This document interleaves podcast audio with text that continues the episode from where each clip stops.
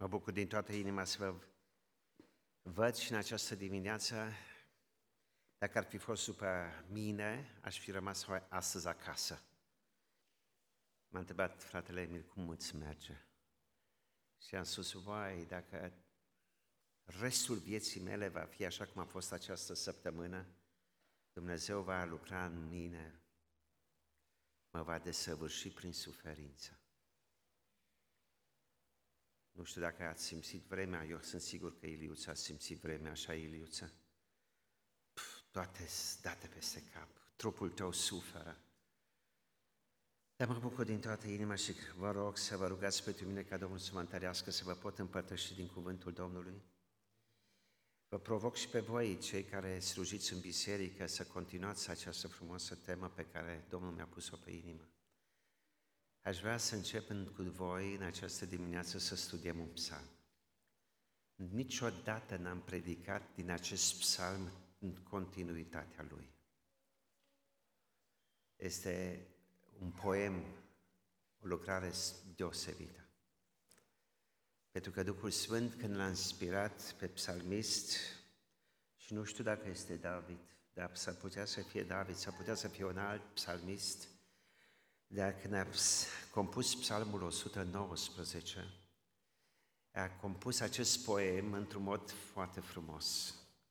Tot alfabetul ebraic, începând cu litera Alef, Bet, Gimel și au luat la rând, fiecare literă o regăsești în opt versete.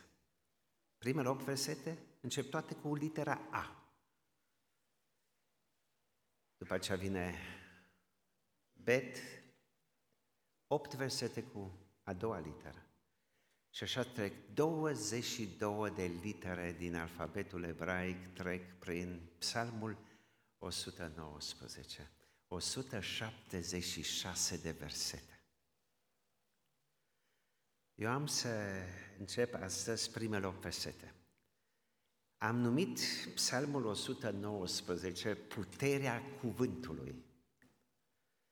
Și acest, acest cuvânt plin de putere care Dumnezeu l-a folosit, acel logos care l-a folosit Dumnezeu când a creat tot universul, acest logos eh, lucrează în noi. Și primele 8 versetele voi numi Dumnezeu lucrează prin puterea cuvântului statornicie pe cale. Să fim statornici. Dacă am luat o decizie duminică, luni și celelalte zile ale săptămânii și până la restul vieții să fim statornici pe cale. Vă citesc primele 8 versete din Psalmul 119, ferice de cei fără prihană în calea lor, care umblă întotdeauna după legea Domnului, ferice de cei ce păzesc poruncile Lui, care îl caută din toată inima lor care nu săvârșesc nicio nelegiuire și umblă în căile Lui. Tu ai dat poruncile tale ca să fie păzite cu sfințenie. O, de a ținti căile mele la păzirea orânduirilor tale, atunci nu voi roși de rușine la vederea tuturor poruncilor tale. Te voi lăuda cu inima neprihănită când voi învăța legile dreptății tale. Vreau să păzesc orânduirile tale. Nu mă părăsi de tot. Veți observa în Psalmul 119, cuvântul lui Dumnezeu este ca un diamant. Are foarte multe fețe. Și dacă vă uitați în cele opt versete, avem cuvântul lui Dumnezeu care, la un moment dat, în primul verset vine și spune, e legea lui Dumnezeu. După aceea ne vorbește despre orânduirile lui Dumnezeu, despre poruncile lui Dumnezeu. Avem în cele opt versete câteva fațete ale cuvântului lui Dumnezeu. Vreau să vă spun ceva. Nu urăște nimic mai mult Satan pe acest pământ decât dacă eu și cu tine citim Cuvântul lui Dumnezeu. Ne lasă să mergem și la adunare dacă mintea noastră nu este schimbată și nu dorim schimbare.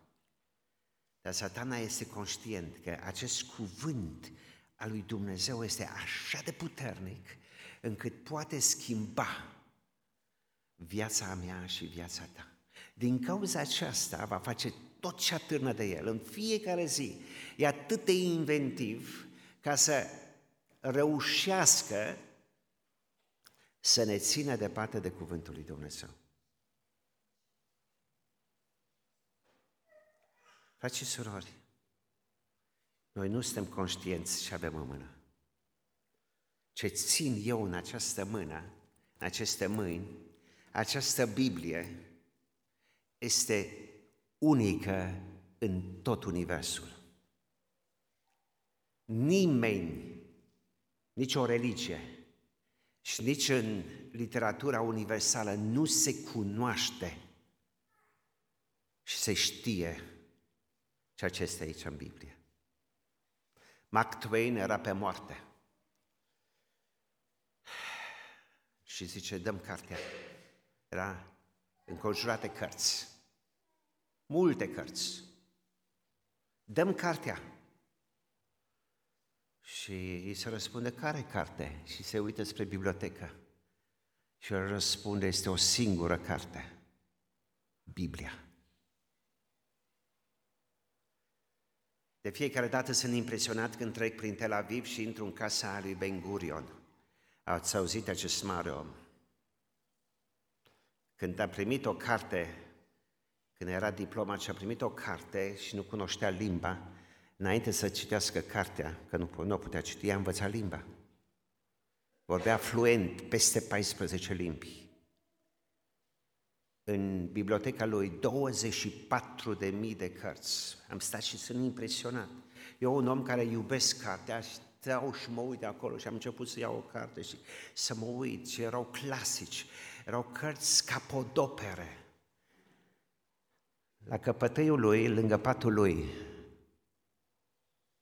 pe noptiera lui, era o singură carte. Știți care?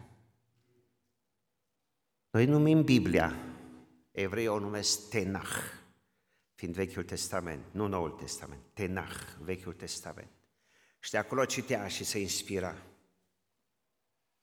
Puterea cuvântului care schimbă viața mea și acum haideți să ne gândim că dacă adunarea aceasta s-a prelungit cu jumătate de oră, dacă mie mi-a dat Domnul Harul să vă predic o oră jumate, să nu pățim ceea ce s-a întâmplat la Messengers, când a început Evanghelia să fie predicată, tinerii să iese din, din sala de cultură.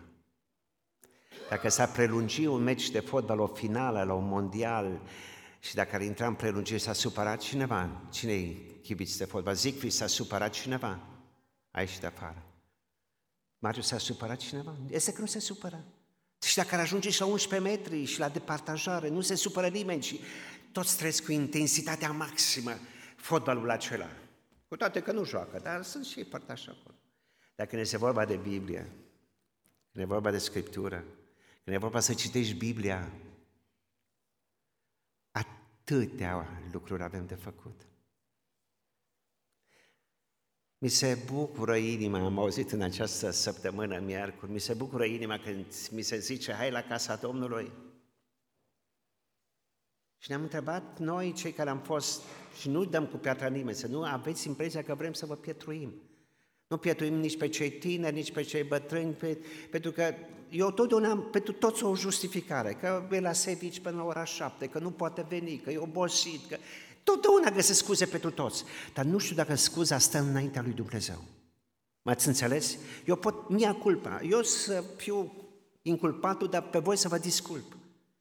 Dar înaintea lui Dumnezeu stăm și ne întrebăm de ce cuvântul lui Dumnezeu nu primează în viața mea când viața mea ca om se hrănește cu cuvântul lui Dumnezeu. În lupta pe care Domnul Iisus Hristos o duce cu Satan, și Satan îl lovește în pântec, în trupul lui, în foamea lui, în, în neputința trupească după 40 de zile de post. Și cine nu cunoaște 40 de zile de post, nici nu știe ce înseamnă foame. După 40 de zile de post, Satan îi spune, uite, pietre, fă pâine, că ești creatorul Universului. Iar Domnul Iisus Hristos îi răspunde, omul trăiește nu doar cu pâine. Dar cu ce trăiește atunci omul? Cu orice cuvânt care iasă din gura lui Dumnezeu. Iar logosul este aici. Copii dragi, vouă vreau să vă spun acest lucru, că voi poate nu-l știți. Această Biblie pe care eu o țin în mână s-a scris în, într-un interval de 1400 de ani. Rețineți! Nici o carte de pe Terra nu are așa de multe manuscripte. Mari clasici, indiferent pe care le luați, de la conceperea, de la scrierea cărții până la prima copie care este, au trecut 400 până la 900 de ani. Iar Biblia te duce până în secolul 1. Și cine nu mă crede, puteți intra pe Google și vedeți vedea. Căutați numai Codex Sinaiticus. Codex Sinaiticus, Evanghelia după Ioan, descoperită în Biserica Santa Catarina la poalele Sinaiului. În 1800, la mijlocul secolului XIX, Tischendorf și-a propus să caute pergamente, să caute dovezi care să le ducă în Scriptură cât se poate aproape de original și găsește într-un coș de gunoi un pergament de piele, urma să fie ars. Că tot ce era în coșul de gunoi se ardea ca să se încălzească cei care erau în, în mănăstire și găsește Codex Sinaiticus, Evanghelia după Ioan.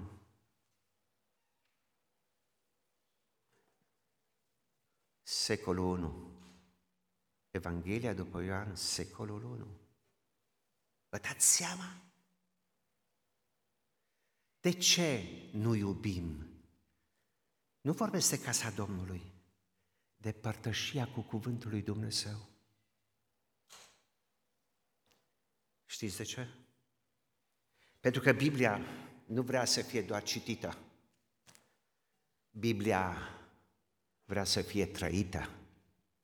Biblia vrea să schimbe gândirea mea, modul meu de a mă raporta pe acest pământ la tot ceea ce există pe terra. Și Satan vrea să ne țină legați, să ne orbească, să ne preocupe, să nu ne facem timp pentru Duhul nostru. Omul se hrănește cu trei hrane diferite. Trupul cu tot ce este material, cu mâncare, Duhul meu se hrănește cu cuvântul lui Dumnezeu și omul mai are încă nevoie de o hrană. Ajutați-mă pe mine. Care este hrana aceasta? Spune Nicu tare. Cu? Spune mai tare, Nicu, că am. Cu iubire. Subscriu la ceea ce a spus, acum reformulez așa cum spune cuvântul lui Dumnezeu. Uh, Sufletul nostru are nevoie și de o hrană. Hrana sufletului meu trebuie să fie motivată de iubire sau dacă nu este motivată de ură. În Isaia, capitolul 50, Cristina, versetul 4, cuvântul lui Dumnezeu îmi spune într-un mod foarte frumos, dar te rog puțin apă, Nicu, de acolo de la mine. În Isaia, capitolul 50, versetul 4, cuvântul lui Dumnezeu ne spune așa, Domnul Dumnezeu mi-a dat o inimă iscusită ca să știu să înviorez cu vorba pe cel doborât de întristare. Știți câți oameni sunt triști pe acest pământ? Știți câți oameni sunt afectați? Mergeți prin spital și vedeți, îi vedeți pe stradă. Dacă îți iei timp să stai cu ei de vorba, uh, parcă îi amprentează întristarea, durerea, suferința, moartea, despărțirea. Și acum spune Isaia, dar sunt cuvintele și stilul de viață a Domnului Iisus. Domnul Dumnezeu mi-a dat o inimă iscusită, o limbă iscusită, ca să știu să învioresc cu vorba pe cel doborât în tristare. El îmi trezește în fiecare dimineață, El îmi trezește urechea ca să ascult cum ascultă un ucenic. Frați și surori, eu nu pot să am un cuvânt de înviorare pentru un om întristat dacă în prealabil Duhul Sfânt nu m-a trezit urechea ca să ascult cuvântul lui Dumnezeu. M-ați înțeles? Nu pot. Natura mea nu-mi permite. Firea mea, egoismul meu, nu îmi permite să vorbesc frumos cu soția mea, cu cea mai apropiată ființă din casa mea, cu soția mea, cu copilul meu, cu fata mea, cu băiatul meu, cu bunica mea, cu bunicul meu, cu soacra mea, dacă în prealabil eu nu mi-au timp să stau în prezența lui Dumnezeu. Iar David începe psalmul, sau psalmistul începe psalmul 119 cu primul cuvânt, fericire. Doar un om fericit pe terra fericește alți oameni. Un om nefericit nu poate ferici pe cineva. Și atunci așteptările noastre sunt permanent să mă fericească cineva. Dar cum să mă fericească un om care nu este fericit? Iar fericirea în Psalmul 119 este legată de calea lui Dumnezeu și de porunca lui Dumnezeu, de legea lui Dumnezeu. Și psalmistul spune, vreau totdeauna legea ta să primeze în viața mea. Asta înseamnă că legea lui Dumnezeu schimbă stilul meu de viață, schimbă gândul meu, prioritățile mele. Ne place să vorbim despre sfințenia lui Dumnezeu, ne place să vorbim despre dragostea lui Dumnezeu, ne place să vorbim despre natura lui Dumnezeu, dar știți ce spune Dumnezeu? Dacă tu rămâi în mine, trăiește cum te-am trăit eu și aici este marea provocare pentru mine. Să trăiesc cum a trăit Iisus Hristos, să mă duc la locul de muncă, să mă duc la școală, să mă duc la servici, să trăiesc între vecini și acolo să fiu un Hristos în miniatură să-L prezint pe Cel care atât de mult m-a iubit pe mine. Și eu poate să fiu lovit, să fiu jignit, să fiu amenințat, să fiu defavorizat și cu toate acestea să rămân curat, ferice de cel neprihănit. Frați și surori, neprihănirea Noul Testament o primim prin Hristos Iisus. Nu vorbim de neprihănirea pe care și-o doreau înaintașii noștri înainte de Golgota, vorbim de noi, ferice de cel neprihănit, ferice de cel care știe că Domnul Iisus Hristos a iertat păcatele, ferice de cel care știe că este curat, ferice de cel care știe că Domnul Iisus Hristos i-a dat bucurie în inimă. Vrea Dumnezeu acest lucru să facă în viața mea. Și îmi place dacă vă uitați în primele versete, totdeauna, în tot locul. Îmi place așa de mult. Știți, calitatea mea de creștin o vezi atunci când circumstanțele vieții nu sunt favorabile. Nu când îți merge bine, când suntem sinceri, când avem bani, când ne merge bine, când suntem sănătoși. Putem să bravăm, dar atunci când totul merge pe de-a atunci când ești marcat de durere, de suferință, și poate nu este numai neapărat suferința trupească, poate să fie suferința sufletească. Eu să știți, până în urmă cu scurt timp, în trupul meu eu n-am suferit, dar am avut o altă suferință. Era suferința pe care o duceam cu alții când mă rugam când stăteam în spătură, când consiliam, când știam o nevoie și în inima mea sufeream și această suferință. Și ce mi-a zis cineva? Păi glanda ta tiroidă din cauza aceasta s-a dat peste cap. Din pricina acestei suferințe pe care ai acumulat-o, pe care ai strâns-o de la unul și de la altul și a, a distrus glanda ta tiroidă. Și zic, poate ai dreptate. Dar acum, când simt și durere trupul meu și mi-am zis săptămâna aceasta, zăceam în pat, o ore în șir de durere și acum am dureri. Dar ziceam, vai, dacă, Doamne Iisuse, dacă aceste dureri Tu nu le iei cu schimbarea vremii și cu aceste dureri eu trebuie să trăiesc pe la răpire. Uai! ce vei face tu în mine? Dar am zis, nu voi cârti. Pe acest drum pe care mergem, Psalmul 77, așa de mult îmi place Psalmul 77, nu știu dacă e versetul 14 sau 15, pentru că în limba germană este o, o altă numerotație. Asta e versetul 14, ia vezi versetul 13 poate. Dumnezeu, căile tale sunt sfinte. Pe această cale, cu legea în inimă, cu orânduirile, cu cuvântul lui Dumnezeu, psalmistul spune, Doamne, căile tale sunt sfinte. Doamne, sunt sfinte căile tale. Aceste căi sfinte vor viața mea și viața ta să o facă frumoasă. Și aici este,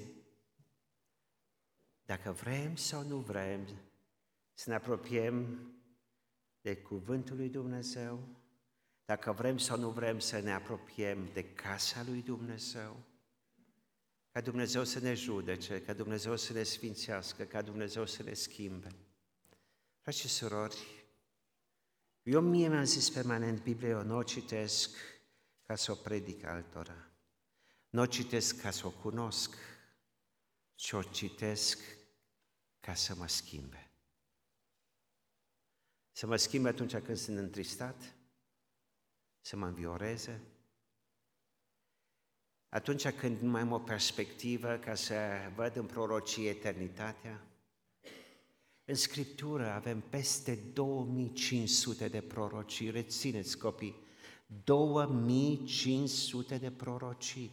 Prorociile sunt lucrurile pe care Dumnezeu le prevestește înainte să se întâmple. Atunci când Iisus Hristos a realizat procesul de mântuire la Golgota, s-au împlinit peste 300 de prorocii. Toate s-au prorocit, Dumnezeu nu a fost luat pre, prin surprindere și descoperă Golgota, aceste planul lui Dumnezeu înainte de întemeierea lumii. Din cauza aceasta mă fascinează Biblia și vreau ca ea să transforme mintea mea. Știți ce zice psalmistul în psalmul 119? Pentru ca să nu fiu dat de rușine atunci când voi sta înaintea ta.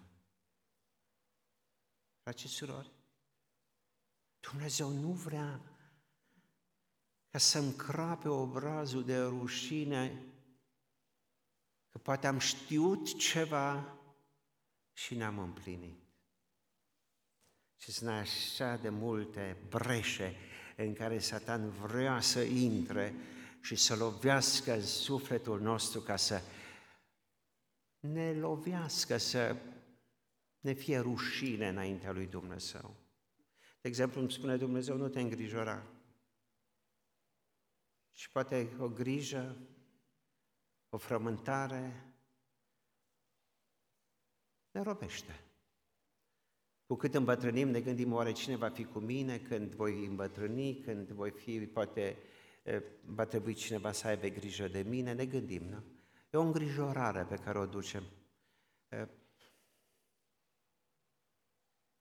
Dar eu știu că dacă voi ajunge la bătrânețe să fiu îngrijit? Nu știu. Și atunci Domnul spune, dar de ce te îngrijești pe tu ceea ce va fi peste câțiva ani? Oare mi ajunge pensia când voi ajunge la stadiul pensiei? Dar cine îți garantează ție, Edi, dragă, că ajungi la pensie sau vezi în dreptul tău? Doamne, nu vreau să roșesc, nu vreau să roșesc pe cale. Și ca să nu roșesc, aici îmi găsesc sfătarea. Aici în Cuvântul lui Dumnezeu. Să știți că dacă trăim în voia lui Dumnezeu și dacă iubim Cuvântul lui Dumnezeu, Dumnezeu nu ne privează de situații grele din viață. Aș vrea ca să citim o mărturie de credință a unui împărat, Ezechia. Isaia Isaia 38, versetul 4. Uitați-vă ce spune Isaia.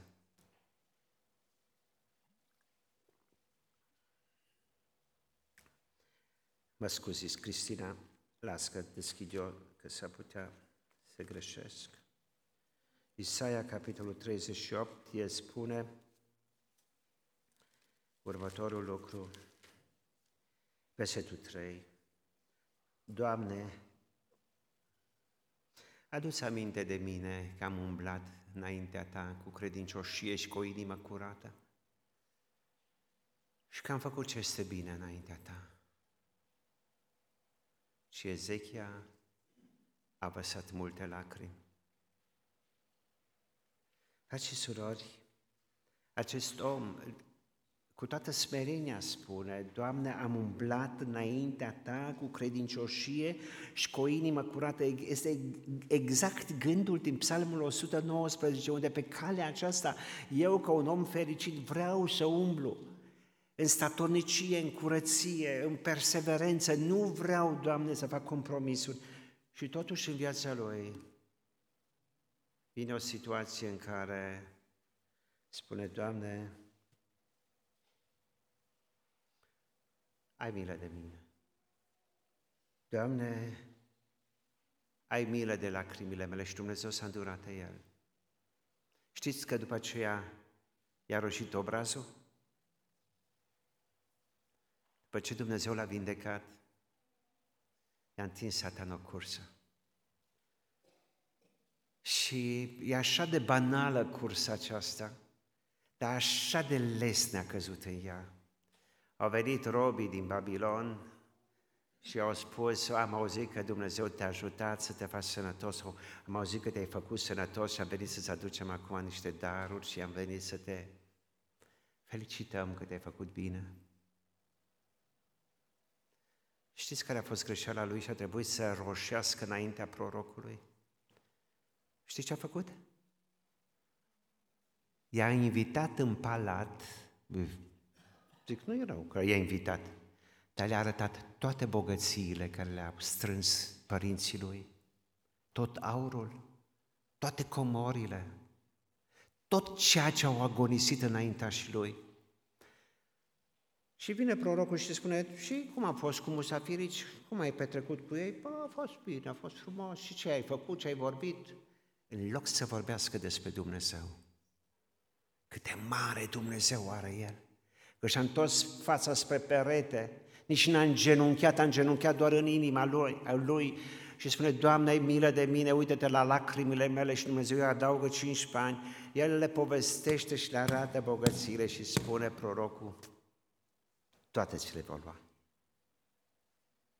Frați și surori, a roșit? I-a părut rău? I-a părut rău. În provocările vieții de zi cu zi, frați și surori, Dumnezeu vrea pe buzele noastre să avem un mesaj și să vorbim despre legea lui Dumnezeu, despre orânduirile lui Dumnezeu, despre poruncile lui Dumnezeu care ne corectează, care ne mângâie, care ne îndreaptă, care ne înviorează, să vorbim despre Cuvântul lui Dumnezeu care ne oferă o perspectivă pentru eternitate atunci când ne despărțim de o ființă dragă, să știm că la mormânt nu se termină totul și continuăm, să le vorbim oamenilor despre esența vieții noastre, ca să nu roșim înaintea unui om sau poate înaintea lui Dumnezeu. Am avut vineri seara o experiență foarte interesantă. Mă plimbam cu soția, eram pe triajului, am citit în prealabil ceva și am zis, hai până când vă explic la masă, ne plimbăm și vă povestesc și vă explic ceea ce putem învăța din Cuvântul lui Dumnezeu. Și plimbându-ne, eram cu Zofie și cu Lucy, am văzut pe triajul că oprește o mașină. Cineva îmi zâmbea, N-am recunoscut imediat persoana, da? S-au dat jos și am vorbit împreună.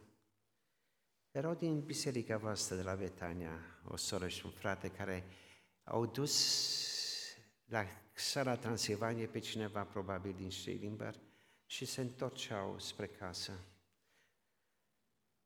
Și povesteam împreună. Și îmi spune sora, frate Edi, am avut o experiență așa de interesantă în săptămâna aceasta și ne-a povestit despre suferința ei, trupului ei, boala ei. Ani de rândul a suferit. Și spre Dumnezeu a făcut o minune. În, într-o zi de duminică, duminica trecută, Dumnezeu s-a atins de ea și a vindecat-o. Și îmi spune, frate Edi, eu cred că Domnul Domnului Iisus te va vindeca și pe tine. Amin? Știți ce am răspuns? Să nu vă supărați pe mine, am spus, eu nu mă rog pentru vindecarea mea. Te sperii când zic așa? Eu nu mă rog pentru vindecarea mea. Dar pentru ce te rogi, frate Edi? Și a spus, sora, haideți să o luăm altfel. Eu mă rog pentru vindecarea mea și eu mă vindec și mai sunt 99 de oameni bolnavi care nu-i vindecă Domnul Isus. Ce se întâmplă cu ei? Cu cei 99? Intră într-o criză, durere, dar eu n-am credință ca fratele Edi, eu nu sunt așa de bună ca fratele și așa mai departe. Și am spus, sora, eu mă gândesc la cei 99 și nu-L rog pe Domnul Isus să mă vindece, dar îl rog altceva. Dumnezeu, da, mărirea credinței tot vindecare, Costică. I-am spus așa, Domn, i-am spus surorilor, mă rog ca Domnul Isus Hristos să se proslăvească prin viața mea. Și dacă este nevoie prin suferința mea și dacă îngăduie mai mult și dacă vrea mai mult să dea și mai mult. Dar vreau să proslăvesc prin suferința mea. Pentru că atunci cei 99 care nu sunt vindecați să vadă că nu cârtesc, că pe această cale eu sunt fericit, că așa spune psalmistul, ferice, ferice de cel neprihănit în calea lui, care merge cu Domnul și care păstrează în inima lui legea Domnului. Și atunci, eu știu, soră, 67 de ani au trecut, eu nu mai trăiesc 67 de ani. Cei câțiva ani pe care voi trăi pe acest pământ, fi de chilin pe deasupra. Când 67 de ani eu nu am știut ce este suferința și durerea, să n-ai odată dureri de cap, să nu te doară oasele, să nu te doară nimic în trupul tău. Zic, acum vreau să proslăvesc dacă am găduit, vreau să proslăvesc în suferința, în durerea mea și în suferințele altora pe care o iau pe inima mea. Frați și surori, și acum aș vrea să vă arăt o cireașă de pe tort din Psalmul 119. Așa de mult îmi place. Două gânduri aș vrea să vi le mai spun pe scurt. Deci primul lucru pe care aș vrea ca să îl poveste sau să spun este aș vrea să țintesc la căile tale și să păzesc orinduirile tale. Când eu țintesc, ținta mea în viața de zi cu zi este să împlinesc orânduirea lui Dumnezeu, să împlinesc cuvântul lui Dumnezeu. Acest, această țintire nu se vede, dar se va auzi. Știți cum? Versetul 7. Te voi lăuda, te voi lăuda. Cu o inimă neprihănită, pentru că legea ta eu am învățat-o. Am înțeles, Doamne, că e un plan măreț cu viața mea și cu viața aleșilor tăi. Și planul măreț al lui Dumnezeu este să ne transforme, să ne facă să semnăm cu Hristos și să ne ducă în glorie și în eternitate. E dorința lui Dumnezeu să fie lăudat. Haideți că nu doar este, că nu, nu, nu e greu să lauzi pe Dumnezeu când îți merge bine, așa -i? Mai ales dacă ești și talentat în a cânta. Pf, nu, dar toate ziua ești ca o privighetoare. Dar să îți meargă greu, planurile tale să fie doborâte la pământ, printr-o lovitură grea să loviască Dumnezeu și să distrugă tot, să ne iei ceva de drag. Și eu să spun, poate te laud, Doamne. E greu, frați și surori, pentru că atunci aduci mulțumirea ca jertfă. Atunci te costă jertfa, aceea te costă ceva. Când stai la căpătâiul unei ființe drage și spui, Doamne, îți dau înapoi ceea ce mi-ai luat. Mi-aduc aminte de vara iunie, iunie 99.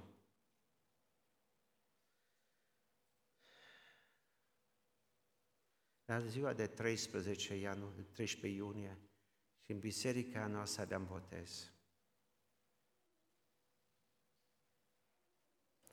Urma să stăm împreună în părtășie. Miercurea eram în sala cealaltă de dincolo. Era miercurea de 9 iunie. Nu știu cine s-a botezat atunci, în, în 99 iunie, dintre voi de aici. Poate ați uitat data. Nu are importanță. Eram acolo și în acea zi s-a întâmplat un accident urât. În acel accident, băiatul meu era la reanimare.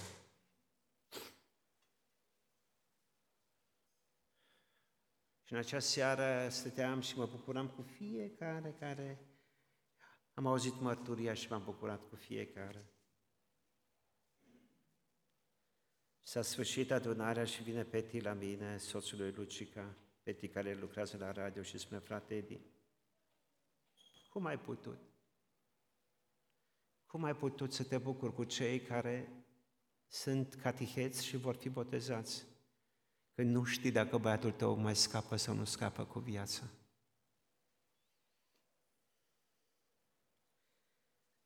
Strâng cuvântul tău în inima mea ca să fiu puternic atunci când voi fi cernut și voi fi trecut prin foc sau prin apă. Să nu-mi roșească obrazul atunci când va trebui să dau socoteală de nădejdea care este în inima mea. Și apogeul a fost în Cluj când în a șaptea zi, în ziua de 16, a făcut o comoție cerebrală. Și în urma acelei comoții cerebrale, nu știam dacă mai scapă. Și m-am dus la căpătăiul lui și am pus mâinile peste el și am spus, Doamne Iisuse, mi l-ai dăruit 18 ani. Acum ți-l dau înapoi și fă ce vrei cu el. Dacă vrei să te proslăvești, proslăvește-te prin viața lui, sau dacă nu vrei să te proslăvești, proslăvește-te prin moartea lui. Dar eu îți voi promite aici că dacă îl iei la căpătâiul lui, voi predica Evanghelia oamenilor ca să știe de mângâierea Duhului Sfânt în viața mea. Să înțeleagă oamenii că în zilele rele ale vieții noastre, când toate planurile ni se dau peste cap, relația noastră nu se schimbă cu tine. Frați și surori, trei zile mai târziu am venit cu Zicfrit acasă. Aș vrea așa de mult să înțelegem că a trăi cu Isus Hristos nu este o plimbare pe corso. Veți vedea în Psalmul 119 luptele acestui psalmist. Cât de greu i-a venit să mulțumească câteodată lui Dumnezeu, dar starea de fericire nu este condiționată de circumstanțele noastre, ci de relația noastră cu Hristos, de cuvântul lui Dumnezeu. Și atunci frica din versetul 8 nu o avem. Există o teamă în noi, frați și surori. Și această teamă este cauzată de faptul că încă sufletul nostru este lipit de pământ. Veți vedea acest lucru în versetul 25, sufletul meu este lipit de țărână. Și atunci țărâna are impresia că ea trebuie să aibă ultimul cuvânt. Și frica pe care o are psalmistul este, nu mă părăsi de tot. Domnul nu mă va părăsi.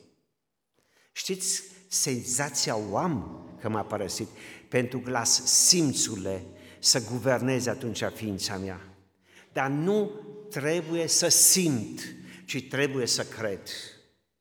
Și dacă cred că Iisus Hristos nu se schimbă, dacă cred că Iisus Hristos este real și personal, dacă cred că Iisus Hristos a început o lucrare bună și o va duce la bun sfârșit, dacă cred că El, Cel care m-a trimis în lucrare, este cu mine în lucrare, nu mă va părăsi niciodată. Oamenii l-au părăsit pe Pavel. A stat în fața judecătorului pământesc și spunem, toți m-au părăsit, dar cineva nu l-a părăsit. Cel ce nu l-a părăsit este cel credincios. Cel ce a început lucrarea bună în Pavel și a dus-o la bun sfârșit.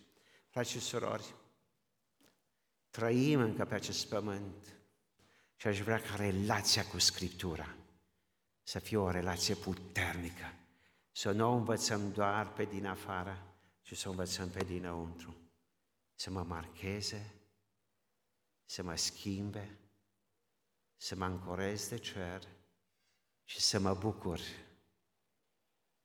că ce este mai frumos va veni. Amin.